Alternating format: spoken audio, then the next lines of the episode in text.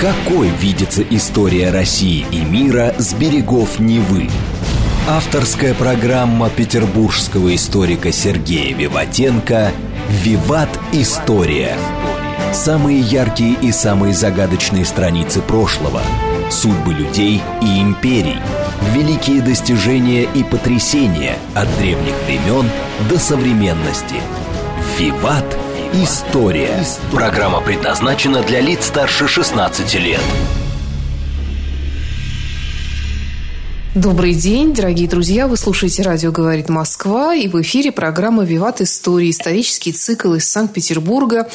Э, ведущий программы Сергей Виватенко. Добрый день, Сергей. Здравствуйте, Саша. Здравствуйте, дорогие друзья. Ну, у микрофона также я, Александр Ромашов. И я напомню вам, что в конце выпуска у нас будет историческая викторина. Мы разыгрываем в ней книги от издательства «Витанова». Очень хорошо изданные, хорошие книги о хороших людях. Сегодня Сергей решил продолжить тему, которую мы начали еще весной – жены русских императоров. Давай вспомним, про кого мы говорили в прошлый раз. Мы говорили про жену Павла I, а мы говорили про жену Александра I. Ну вот, вроде и все. Ну, начнем с жены Николая I. Итак, ее звали Александра Федоровна. Но она была немецкая принцесса, Фредерика Луиза Шарлотта. Ее все звали Шарлоттой. Вроде она принесла нам шарлотку, яблочный пирог в виде приданого там, да, был распространен ее и любили, ее очень она любила это дело. И так она родилась в 1798 году. Она была первой дочкой прусского короля Фридриха Вильгельма III. И самое главное, супруги королевы Луизы. Королева Луиза, дорогие друзья и Саша, это женщина, символ немецкой прусской нации, самая умная, самая красивая и так далее и тому подобное. Ее все боготворили. Когда Наполеон разбил Пруссию, благодаря именно Луизе многие земли пришлось отстоять. Потом она стала также любовницей Александра I. Это тоже принесло какие-то дивиденды для, прусского, э, для прусской короны. Она была очень красивой, очень. Посмотрите фильм «Кольберг». Это нацистский фильм 43 года, и там как бы об этом есть кое-что. Э, он цветной и достаточно интересный. Так вот, 98 год, значит, ей было 14 лет примерно, когда была война с Наполеоном. То есть перед ее глазами все были эти ужасы. И ужасы там были очень серьезные. Когда двор узнал, что прусские войска разбиты под Йеной, и что наполеоновская кавалерия бежит к Берлину, была истерика, и Луиза схватила своих детей, не спросив, ну, мужа не было, никого не спросив, без охраны э, в Ландо бросилась бежать как можно дальше. И вот они едут, за ними вроде погоня, и тут ломается колесо, Дети все в истерике, охрана в истерике. И она как бы говорит детям, это было поле э, пшеничное, и там росли васильки. И она говорит, дети, соберите мне васильки. И вот дети, собирая васильки, успокоились, да, все остальные тоже пришли в себя, а подарил, говорит, поедем дальше. И их не достигли, они уехали в Кенигсберг. А вот эти вот васильки Луизы являются символами сопротивления. Если, дорогие друзья, вы будете в Берлине, там есть триумфальная колонна Победы в Сергартоне, и там как раз есть мозаика с синими васильками. Васильки – это начало возрождения Германии. И также эти васильки можно увидеть в соборе полуразрушенном. Его часто показывают Западный Берлин, там, да, собор. Этот собор посвящен Вильгельму Первому, императору и брату. Очень интересная история. Я, кстати, знала, что васильки – это символ Германии, угу. но я не знала, почему. Вот. Так вот, и Шарлотта росла в такой внешнеполитической обстановке война и так далее и тому подобное. В начале февраля 1814 года прусскую королевскую семью нанесли, э, визит нанесли великие князья Николай и Михаил. Но одному было 16 лет, тому другому было 13 лет. Они ехали в действующую армию, чтобы войти в Париж, но они загуляли. Париж уже был взять без них, так или иначе. Но, что было одно, князь Николай впервые познакомился с принцессой Шарлоттой и друг другу они приглянулись. И Шарлотта, которая очень, она сказала, что он красивый и статный. И такая фраза появилась, как сказала статсдама, «О, это какое очаровательное создание, он дьявольски красив. Это будет самый красивый мужчина Европы». А Николай Павлович пишет брату. «Привидением назначено было решиться счастье всей моей будущности. Здесь увидел я в первый раз ту, которая по собственному выбору с первого раза возбудила во мне желание принадлежать ей на всю жизнь. В принципе, это любовь с первого взгляда. Если у братьев Николая с женами получилось не все хорошо – если вы помните, про Елизавету рассказывали в прошлый раз, меньше рассказывали про Константина, который женился тоже на немке Анне Федоровне. А вот в 20 году Константин развелся, она уехала из, потрясенная из России и умерла в 1960 году. Здесь же такая ситуация была совершенно другая. В принципе, по любви. Когда она впервые посетила Санкт-Петербург, ну, на смотринах, как у нас говорят, да, она произвела фурор на всех придворных и на, э, на царскую семью, которая была. Вот что Александра Федоровна описала от третьего лица, что происходило. Юную принцессу осматривали с головы до ног и нашли, по-видимому, не столь красивой, как предполагали, но все любовались ее моей ножкой, легкостью моей походки, благодаря чему меня здесь прозвали птичкой. Вот. Ну, такая вот, ну, девочка, да, которая, ну, да, говорит, что немки там самые красивые, я бы тоже не стал бы, да, но она была грациозная. Ну, вроде все хорошо, при том она дочка же не императора, а одного из братьев. То есть не нужно вот этой сложной работы, не надо изображать из себя, ну, как жены, да, как принцесса Диана, понимаете, да? А придворные этикеты, многие другие вещи можно как бы не такой силы, но случилось то, что случилось. 1819 году император Александр I признался Николаю и Александре Федоровне, но она стала православной Александрой Федоровной, что Константин отрекается от престола, это значит, что после смерти императора Александра I императором будешь ты, Николай. Дальше продолжаем цитировать дневник Александры Федоровны. Она по сравнению с Екатериной II была очень открытая. На него со временем ляжет большое бремя – так как теперь Александр I смотрит на моего мужа как на наследника, и это произойдет гораздо скорее, нежели можно было ожидать, так как Николай заступит на его место еще при его жизни. То есть, на самом деле, Александр I, ну, у нас была передача про это, пытался э, уйти в отставку, и про это как раз и написала Александра Федоровна. Фурор, действительно, она нравилась всем, практически всем. То есть все, кто о ней писали, э, оставляли воспоминания, все были положительные. Единственное, единственное, что когда произошло восстание на Сенатской площади, Шарлотта сказала, почему я женщина в эту минуту, почему я не могу защитить всех, да? И после ситуации с восстанием декабристов у нее был нервный срыв и началась трястись голова. Она предложила помиловать декабристов, а Николай I закричал, «Как ты можешь об этом говорить? Ведь они хотели убить твоих детей. Да, и она согласилась, что, наверное, да, не права. Из-за этой нервной болезни несколько раз пришлось откладывать коронацию. Еще раз, они все хорошо говорили. Я сейчас еще процитирую разные вещи. Кроме одного человека – Тараса Григорьевича Шевченко. У нас многое говорят, да, разные вещи, почему Тараса Григорьевича, да, отправили места не столь отдаленные, нынешний Казахстан, на Мангышлакский полуостров. А на самом деле он написал пасквиль про царицу. Вот что он написал.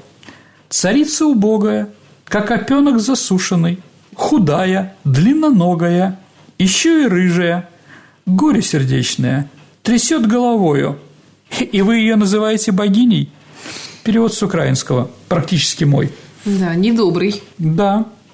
И когда Николай I прочитал, он скричал «Ладно я, а она здесь при чем?»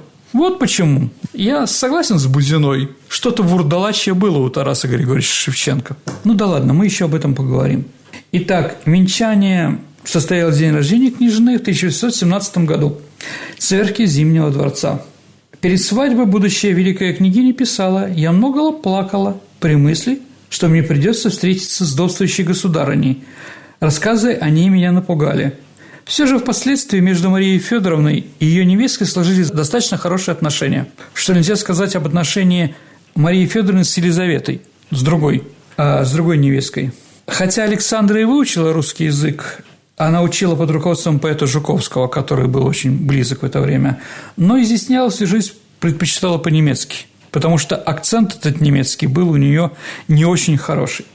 1820 году э, Николай с э, Александрой поехали в Берлин к родственникам, и там принцы и принцессы устроили в королевском замке представление по поэме средневековой английского поэта Томаса Мура «Лала Рук». «Лала Рук» – это, в общем-то, перевод как «тюльпан».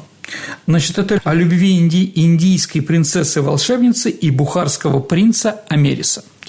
Обе главные роли достались Александру Федоровне и Николаю Павловичу. Пушкин вот что ответил каким стихотворением.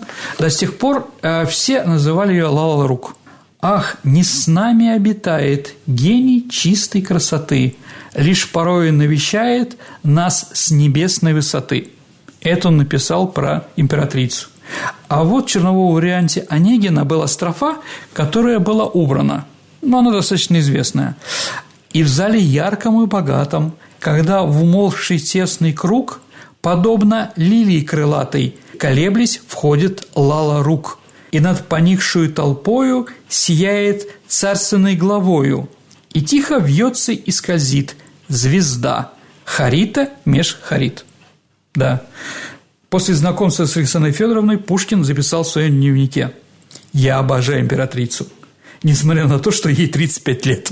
Ну, ладно, Пушкин – это Пушкин. О чем разговор? Я чувствовал себя очень счастливой, очень счастливой. Когда наши руки соединились, я с полным доверием отдала свою жизнь в руки моего Николая, и он никогда не обманул моих надежд. Что надо сказать про Александру Федоровне? Если другие женщины пытались как-то заниматься политикой, играли чего-то и так далее и тому подобное, то для Александры Федоровны все было в семье. Да. Она только думала о семье, о своем любимом муже.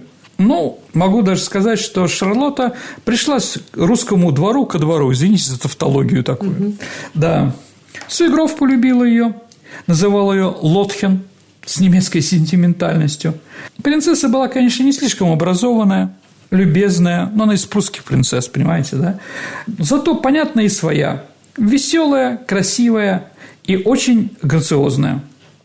Она стала, в общем-то, украшением русского двора – даже царь Александр I открывал бал, балы, танцуя не со своей женой, а танцуя именно с ней.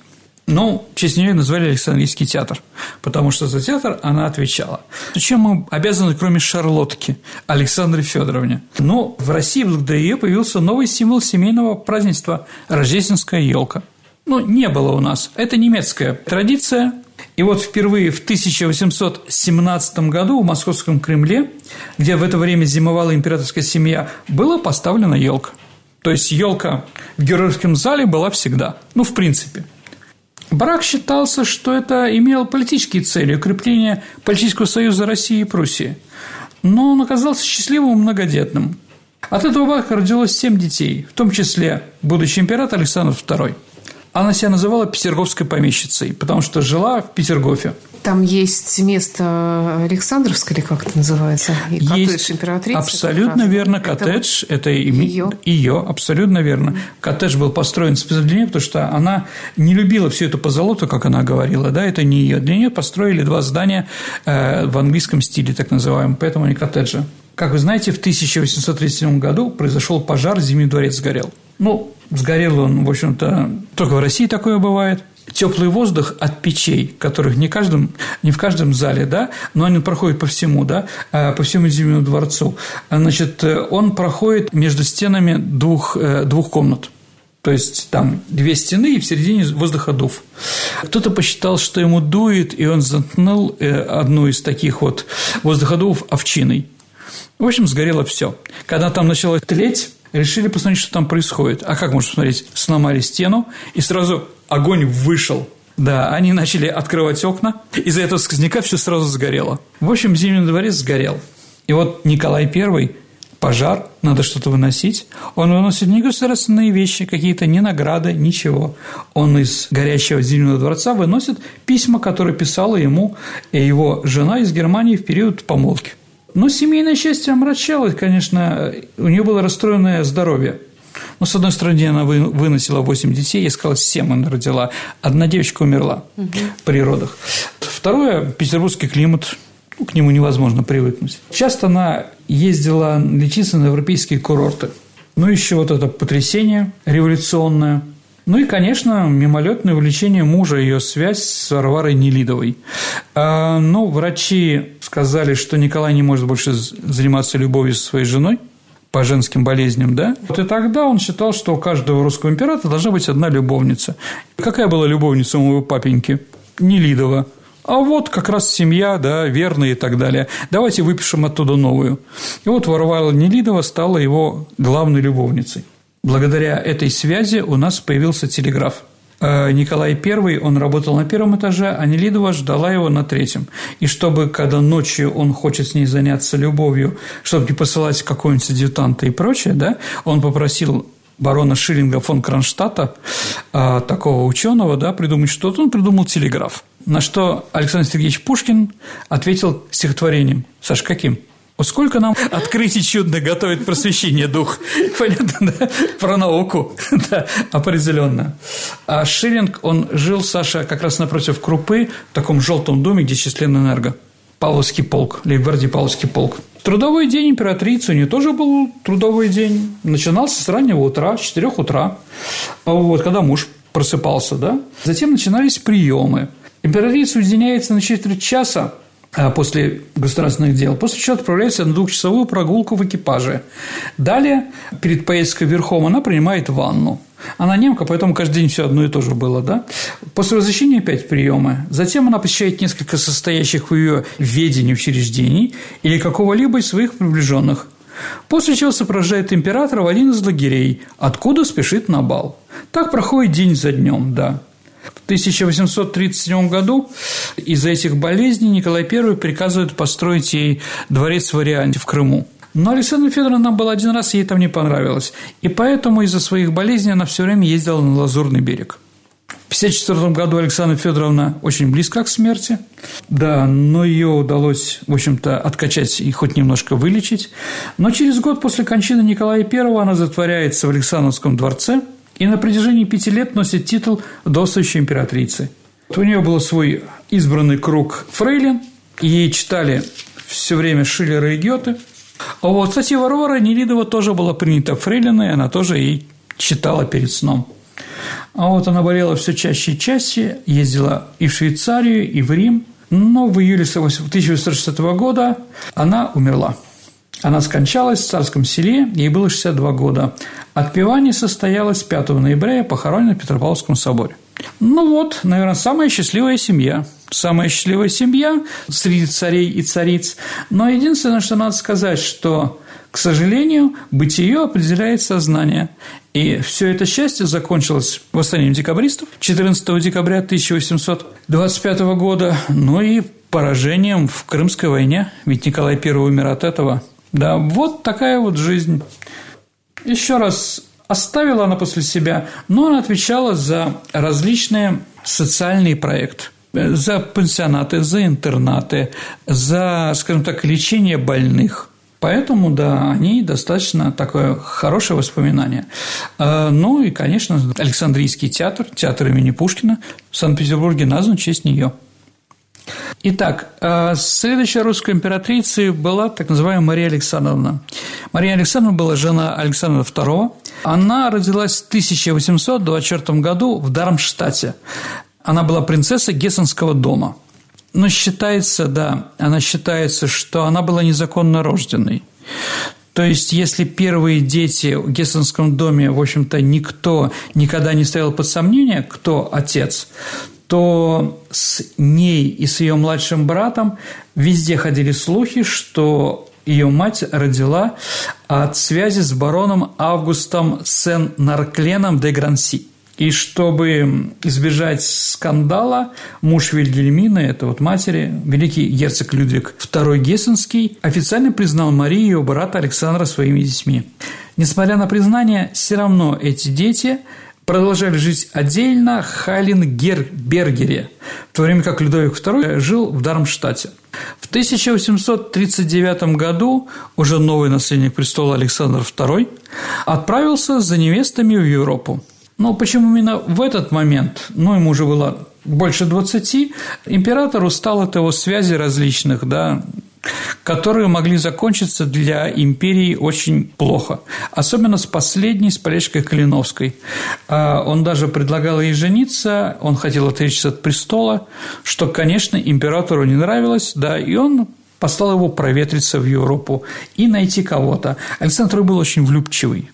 И вот ему возили в основном по немецким разным маленьким э, княжествам, да, королевствам и предлагали девиц. Да, у него уже от этого болела голова, от всех этих немок мелькала перед глазами. Да. И свита, с которой он приехал там, все время его дразнила его неудачными невестами. Один из свиты заметил – вот, едем в Дармштадт, там еще одна молодая принцесса. Нет, благодарю, сказал Саша. С меня довольно все эти скучные, безвкусные немки. И все-таки его уговорили поехать. Старый герцог принял со своими сыновьями и невестками. В глубине кортежа совершенно безучастно следовала девушка с длинными детскими локонами.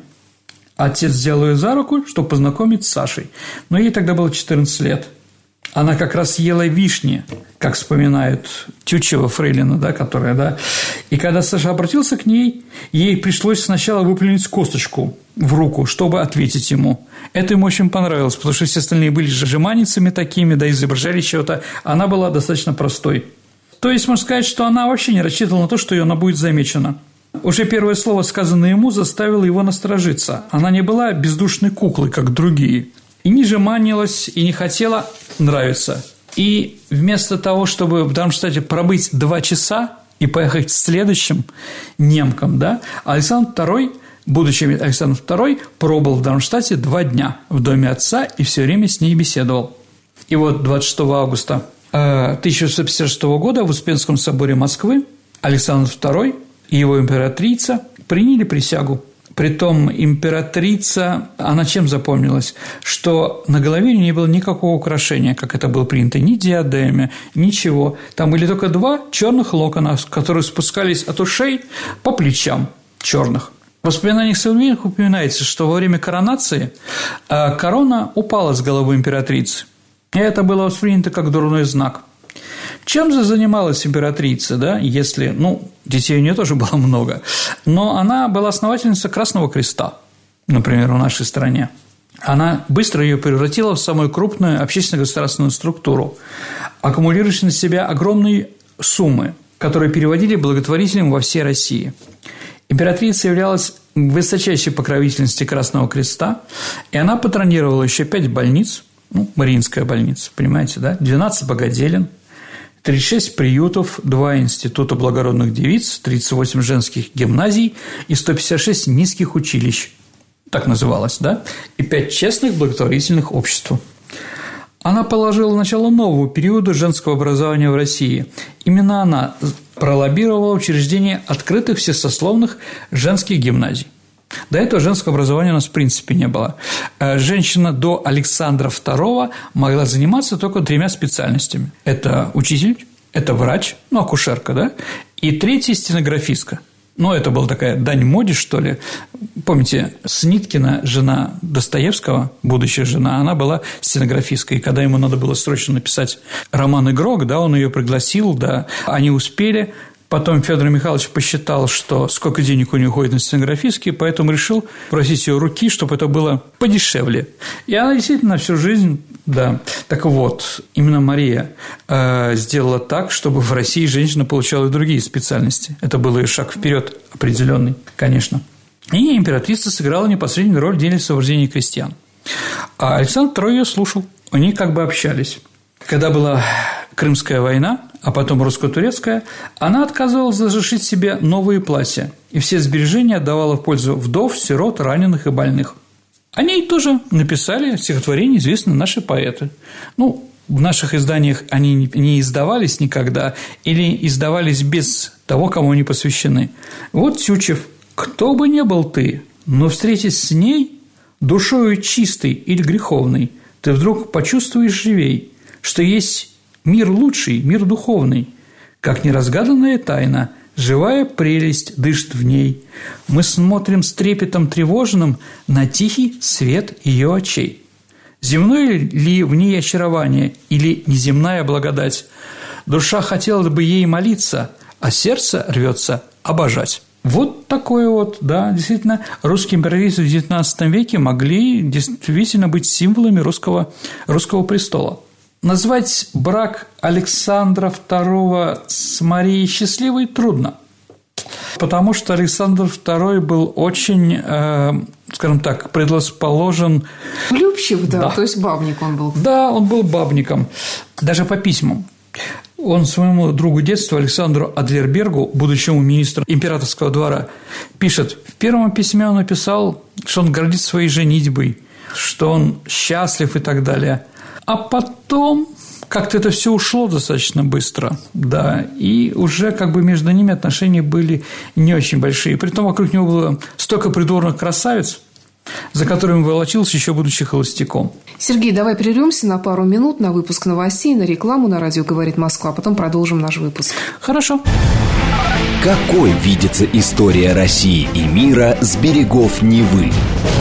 Авторская программа петербургского историка Сергея Виватенко «Виват. История». История.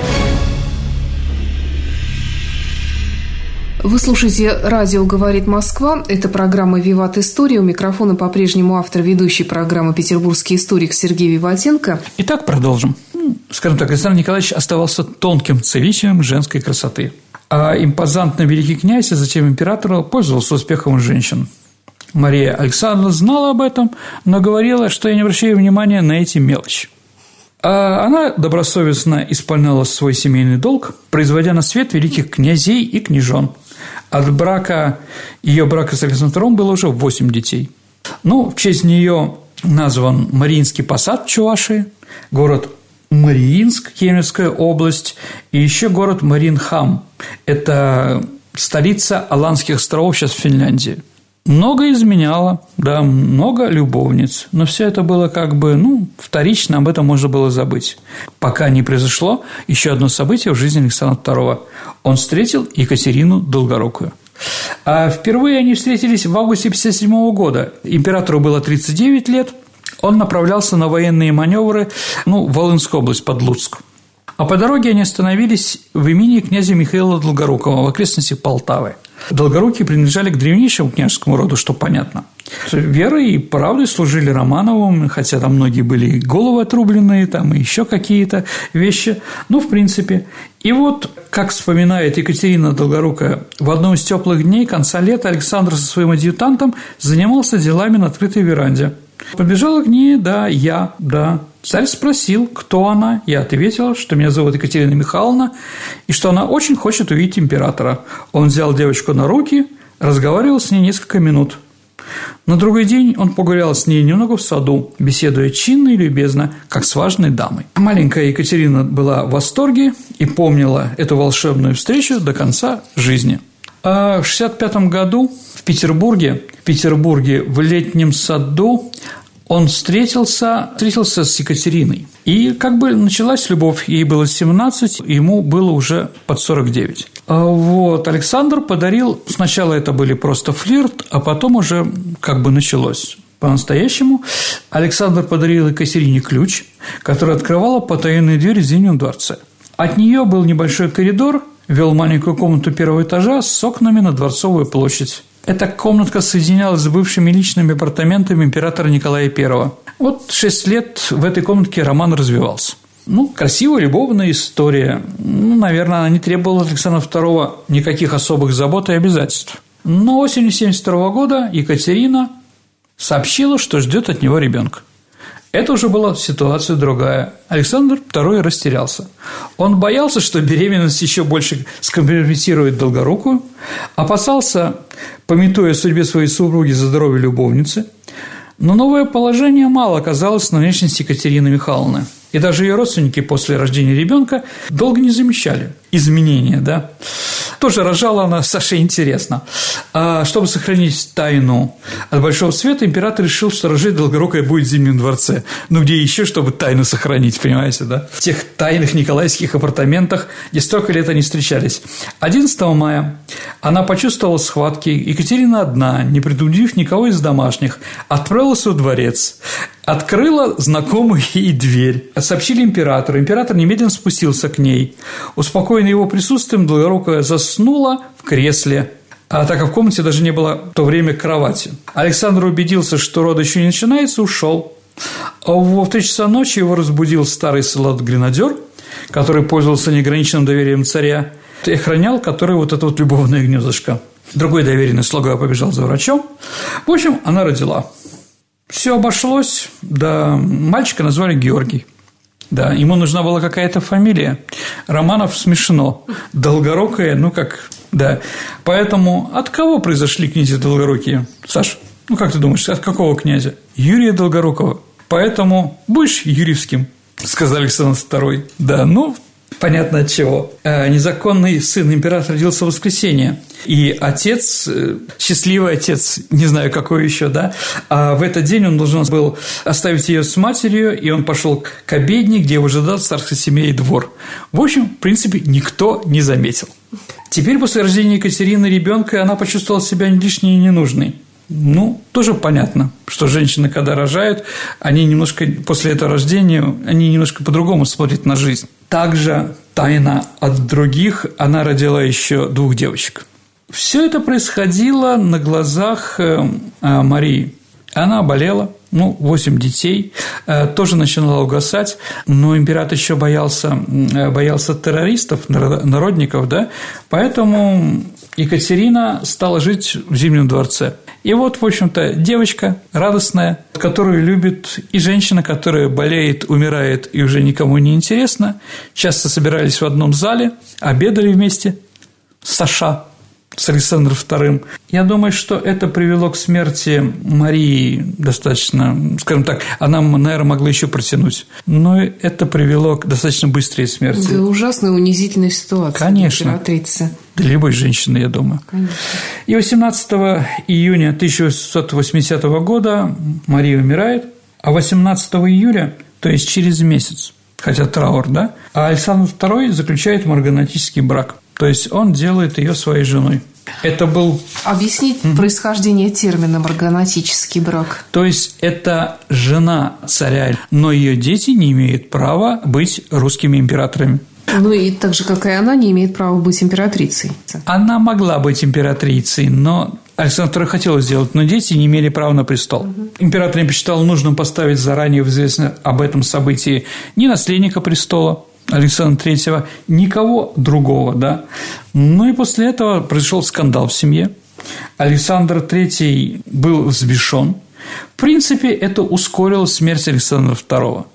Группировка, которая считала, что Александр II проводил ненужные реформы и привел страну к непонятным вещам, да, во главе которого стал наследник престола, да, видимо, закрыла глаза на поиски революционеров, террористов, да, которые, в конце концов, его убили 1 марта 1981 года. Как вспоминают очевидцы, 2 марта, когда он умер, лежал в гробу, рядом плакала только Екатерина Долгорукая. Александр III не плакал. Все остальные его братья тоже не плакали. В общем, Александр II погиб, да. Э, когда только императором становится Александр III, он сразу насильно выдворяет Екатерину Долгорукую из России. Она со своей семьей, с тремя детьми уезжает в Ниццу, где она умерла уже где-то в 20-21 году, то есть она пережила всех Романовых. Князь Юрьевский существует такой – он живет во Франции, не знает ни одного слова по-русски, ну, может быть, одно какое-нибудь, типа водка, матрешка и так далее и тому подобное. Он, конечно, по сравнению с другими романами не претендует ни на что. С другой стороны, Александр III, выслав э, императрицу с детьми, он оставил их жить потому что всех остальных родственников Александра III революционеры не пожалели. Ну и к тому же он выслал их не в Сибирь, а все-таки в Ниццу. Да, я согласен. И, скажем так, с хорошими деньгами, чтобы ни в чем не нуждались, но больше никогда, чтобы ничто не предвещало никаких новостей, оттуда не было. Ни Александру Третьему, ни Николаю Второму и прочее. Все знали, что они такие есть, да, родственники, братики, брат или сестренки, да, но все о них молчали. В общем, они стали гражданами Французской республики. Вот такие вот три женщины, которые не то что правили Россией, правили умами русских императоров в XIX веке. Вот, по-разному сложилась их судьба, но, в принципе, все трагические. Все. Потому что такая большая власть и, скажем так, то давление, которое оказывается на членов императорской семьи, конечно, на них тоже сказала. Сломала их? Не думаю, не сломала, но жизнь испортила, да, и привела, в общем-то, к этим смертям неожиданным, да, или высылки с другой стороны. О других женщинах мы поговорим, Саша, с тобой в следующей передаче. Сергей, ну, ты сегодня упоминал императора Александра Третьего, и наши слушатели просят сделать о нем передачу. Ну, давайте так. Сегодня я с вами еще поговорю про его жену, угу. а про самого императора мы сделаем передачу в другой раз. Ну, он мой любимый император, я думаю, что найдется о чем поговорить угу. и без женских вещей. Но следующая императрица у нас уже была не немка. То есть, наверное, это единственная, кто была не немка. Она была датчанка, принцесса Дагмара. А вот я не знаю, в чем отличие немца от датчан. Наверное, датчане об этом расскажут. Может быть, и немцы об этом расскажут. Так или иначе, принцесса Дагмара, она была невестой не Александра Третьего будущего, а наследник русского престола Николая Александровича, старшего сына Александра II от Марии Алексеевны и Александра II. Вот. Его звали Никс. Он был любимый, любимый сын, Именно он получил шикарное образование, и его готовили как наследника престола. А, он всем нравился, всех говорят, что он был грамотным и нужным человеком. Но случилось, у них была договоренность о браке, но случилось, он получает травму во время, а, во время скачек, и он умирает от туберкулеза позвоночника. Что это за болезнь, здесь сказать не могу. Надо посмотреть, но болезнь была очень быстро прогрессирующая, и он быстро умер. Он умер в Ницце. Это было гром среди ясного неба. И... То есть, э, это не состоявшийся да, да. Николай II мог Николай II, все правильно, да, не состоявшийся Николай II. И была трагедия. Дагмара приехала тоже, она стала вдовой даже без свадьбы. Но семья в горе, я не знаю в чем, Александр II предложил своему следующему сыну Александру Александровичу, чтобы он взял в жены невесту своего старшего брата. В принципе, такие вещи бывали достаточно часто. Например, Столыпин, э, его старшего брата, его старшего брата убили на дуэли, и после этого он сам пошел на дуэль с этим человеком, был ранен и взял в жены э, невесту старшего брата. Вот, Дагмара согласилась, это была такая семья, которая любила друг друга. Я не знаю, почему-то так произошло. У них свадьба была неожиданной. Понятно, что они не планировали. И правда, у них в семье было практически все хорошо. Александр III был однолюбом, у него не было папиных. Но вы знаете, если отец семьи алкоголик, то многие дети после этого и капли не возьмут. Видимо, здесь тоже такое, когда папа, извините, бегал налево, направо, вверх и вниз, и непонятно с кем еще, Александру Третьему это до такой степени не нравилось. Поэтому, возможно, он стал однолюбом. Ну, и действительно, они стоили друг друга. Дания не очень богатая страна, достаточно маленькая. А оказывала ли какое-то влияние Мария Федоровна или принцесса Дагмара, она была умная, она была не то что властная, но она держала в руках. Главное влияние, наверное, это антинемецкая позиция, потому что недавно произошла франко-датская война, по которым э, часть Шлезвига – это приграничная территория на полуострове Ютландию между Кильским каналом и вот самой, самой Данией, да, была отобрана у Дании и присоединена насильно к Германской империи.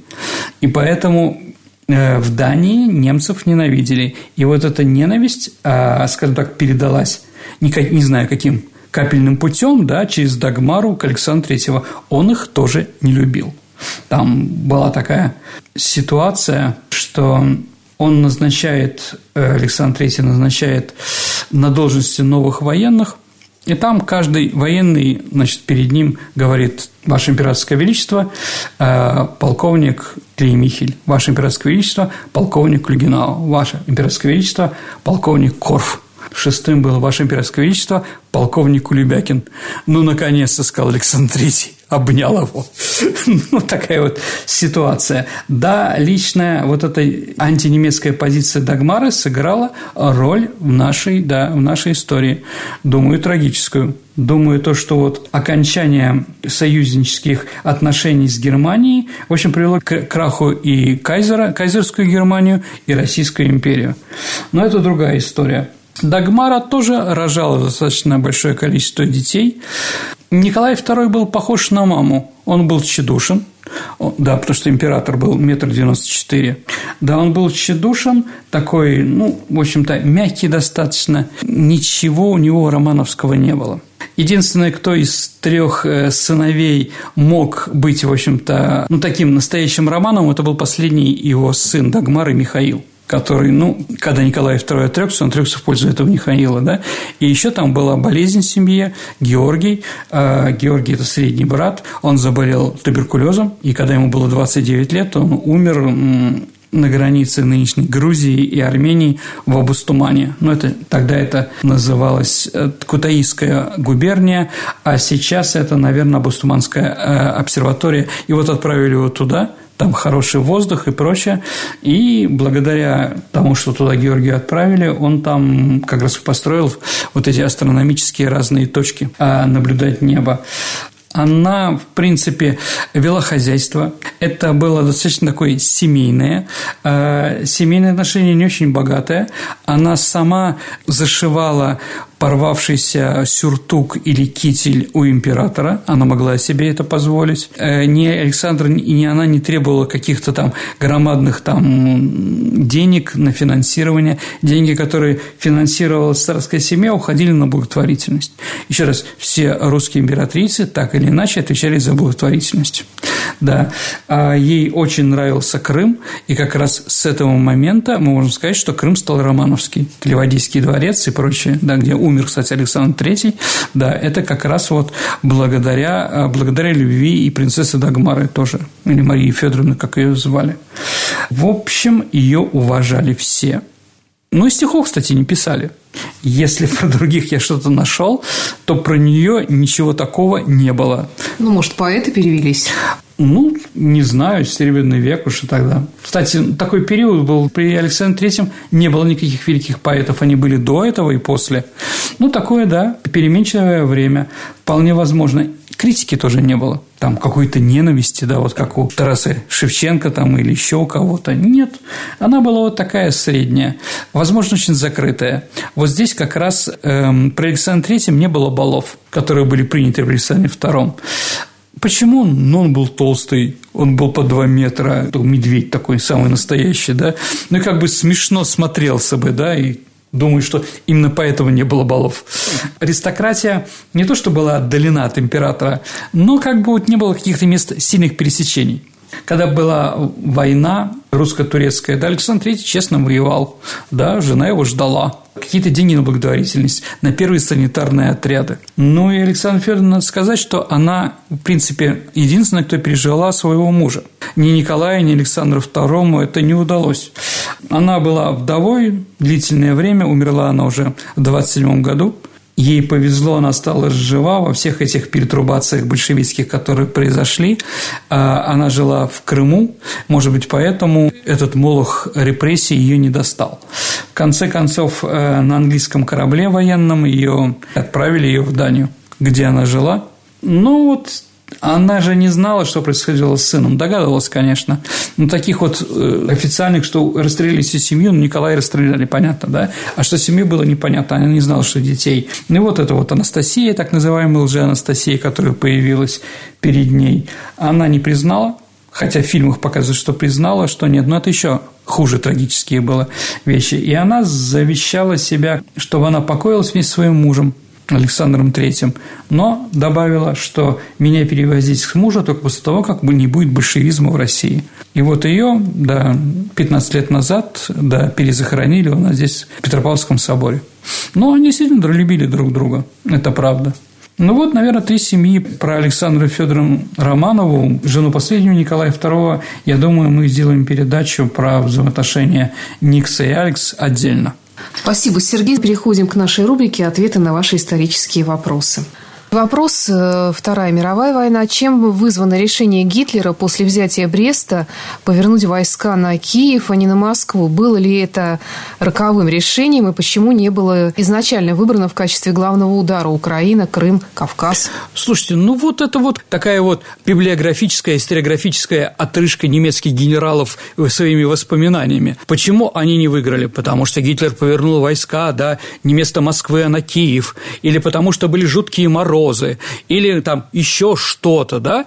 Никто из генералов не говорит, русские были русские войска, э, русское население, которое с ними боролось, да, они никак не могут представить, что русские могут победить, да, эти вот ундерденменш, как они нас называли, вообще могут кого-то победить. Поэтому они такие вещи говорят. Ну, наверное, про Брест мы уберем, э, потому что там была оборона и там длительная осада. Действительно, во время похода на Москву было приказано идти потом на Киев. Почему? А очень выгодно. У нас был оголен фланг, и немцы ударили и окружили там там группировку генерала Кирпоноса, ну, по-моему, там было 150 тысяч только в плен попало. Да, это была большая победа такая. Притом, не знаю, знали или не знали немцы, но как раз в это время были переговоры с американцами, и американцы как бы ставили э, вопрос, мы вам будем помогать, если вы докажете, что вы можете защищать, в том числе и Киев. И когда Жуков докладывал Сталину о том, что Киев надо сдавать и переходить на другую сторону Днепра, и тогда мы сохраним армию, Сталин сказал, столицу Советской Украины мы никогда не сдадим. Ну вот и доигрались.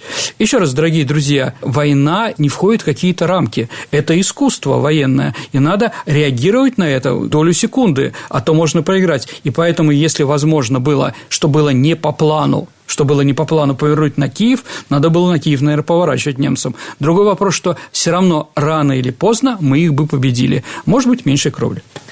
Следующий вопрос, э, любимый вопрос наших слушателей. Стреляла ли «Аврора» по Зимнему дворцу? Дорогие друзья, стреляла ли «Аврора» боевыми снарядами? По Зимнему дворцу, да, а не там холостым из Бакова орудия и так далее и тому подобное. Вопрос спорный.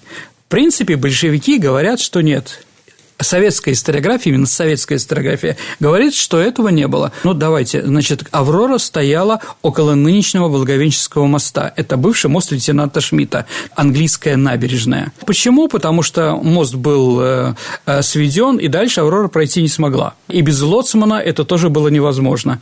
Помните эту песню профессора Лебединского «И ведь лодочник»? Ты святая, Саша. Нет, не вот, помню. да. Ну, неважно, была такая. Это как раз песня про это, что человек предал, да, и из-за него него произошла Октябрьская революция. интересы. А то, я вообще многогранный человек. Мужчина должен быть такой, Саша. Так вот, э, ну, стояли они, стреляли. Ведь известно, что разрушения в городе были. В принципе, говорят, что Аврора обстреляна шесть раз – до войны экскурсоводы Зимнего дворца Эрмитажа с гордостью показывали фасад, который выходил в сторону Адмиралтейства, что снаряды попали именно сюда, и там было разрушение.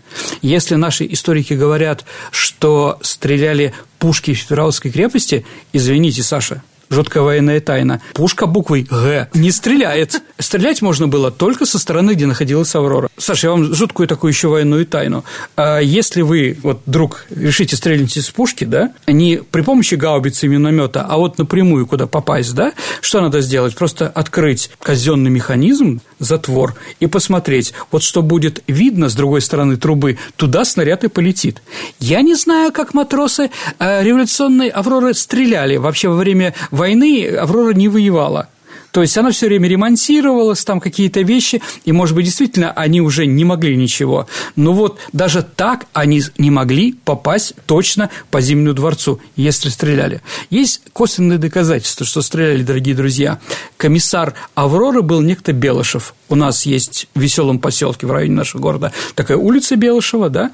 Так вот, комиссар, который руководил всеми этими выстрелами, после победы Октябрьской революции сбежал из Петрограда и скрывался пять лет в Ивановской области в лесах.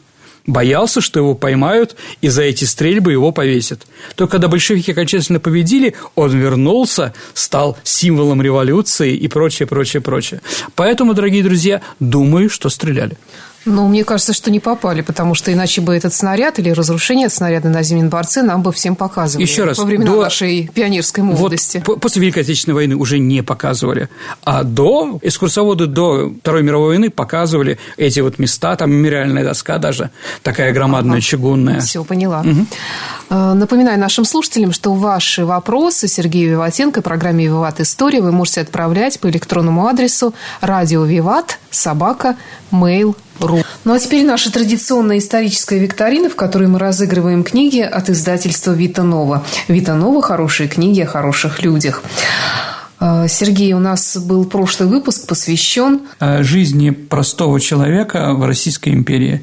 И вопрос был там, кто же написал... Поэтический вопрос. Поэтический да. вопрос. Кто же написал «Кушай тюрю, Яша, молочка-то нет. Некрасов. Конечно, да. Есть у нас победители, Саша? Да, у нас есть победители. Это Николай Соломин. Прекрасно. Наш слушатель. Поздравляем Николая Соломина. Ну, тут много, конечно, правильных книжку. ответов, по-моему, не составило особого труда. Ну, это лучше, чем с «Игротской правдой», как я понимаю. Наверное, да. да. Хорошо. Сегодня мы с вами говорили про трех императриц. У меня такой вопрос. Скажите, пожалуйста, чем отличается могила жены Александра II Марии Алексеевны от всех остальных? Петропавловска, усыпальницы императоров. Ваши ответы вы можете отправлять нам на электронный адрес радио Виват собака mail.ru. Либо вступайте в нашу группу ВКонтакте, и здесь вы можете всегда связаться со мной или с Сергеем и отправить ваш ответ на вопрос в личном сообщении Сергею Виватенко, либо мне, Александре Ромашовой. Мы обязательно, да. Еще раз, кто быстрее и правильнее, тот и побеждает. Ну, а на сегодня все. Это была программа «Виват История». Спасибо и до встречи в эфире. До свидания, дорогие друзья.